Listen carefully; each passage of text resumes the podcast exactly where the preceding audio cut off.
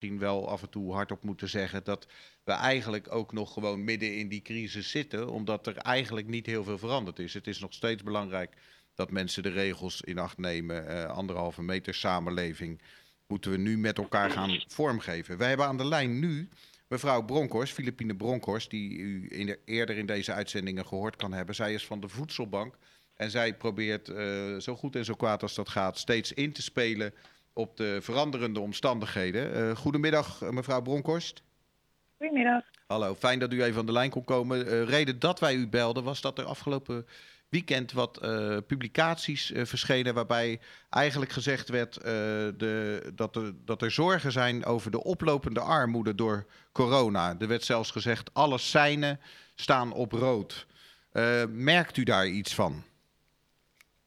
Nou, nog niet in het aantal mensen dat zich bij ons aanmeldt. Maar we bereiden ons er wel op voor, want we hebben die signalen natuurlijk ook gehoord. En ja, bijna op wachten. Nu, al die verhalen over mensen die uh, geen uh, inkomen meer hebben. Ja, op een gegeven moment is de buffer natuurlijk ook op. En uh, ja, dan slaat de armoede toe. Ja, en u, u, krijgt daarvoor over ook signalen. Hoe, hoe zien die signalen eruit? Van wie krijgt u die? Nou, wij zien natuurlijk ook gewoon wat er in de media verschijnt. Dus sommige voedselbanken die alarm slaan, maar ook Voedselbanken Nederland, overkoepelende organisatie, die ons dan waarschuwt van nou ja, wij, uh, wij schatten dat er zo'n 30% toename kan komen aan het aantal klanten. Dus uh, ja, bereid je voor. En nou is het natuurlijk wel zo dat uh, de ene plaats is de andere niet. Hout is relatief toch nog steeds een wat rijkere gemeente.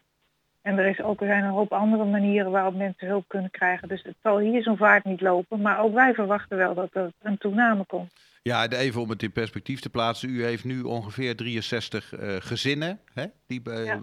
van de voedselbank afhankelijk uh, zijn. En uh, ik doe het even uit mijn hoofd, maar een 30% toename, dat zou dus ongeveer betekenen dat er 20 gezinnen bij zouden komen in de komende periode.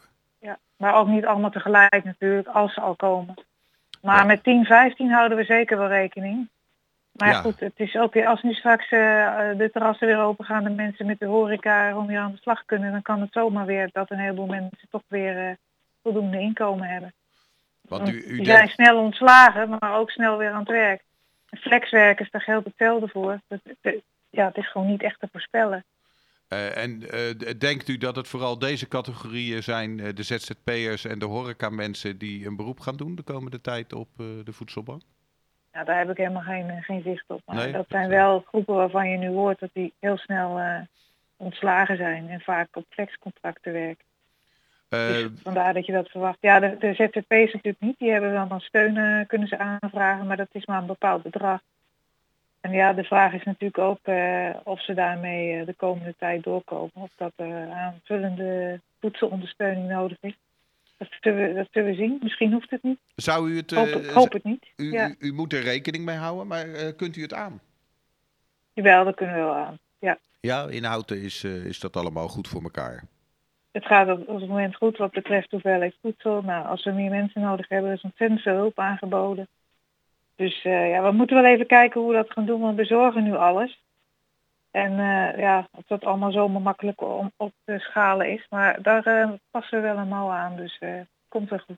En ook het eten, want in het begin vertelde u, u toen was er even die plotselinge sluiting van al die horeca-gelegenheden, waardoor er heel veel voedsel plotseling naar de voedselbank kwam. Ik neem ja. aan dat dat ongeveer op is.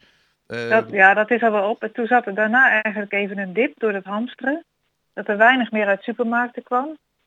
En maar daarna trok het toch weer aan dat er dan ook weer, weer nieuwe initiatieven ontstaan. Zoals een kerk die toch gaat inzamelen of een, een, een die straatinhoud heb ik vorige keer ook genoemd. Ja. Dat soort dingen zijn natuurlijk nieuw, die waren er vroeger niet. Maar wat we nu zien is dat er vanuit de landelijke uh, kanalen, dus uh, dat zijn dan de grote bedrijven zoals Unilever, Hak, Friesland, Campina en dat soort dingen, die hebben blijkbaar nu ook overschotten.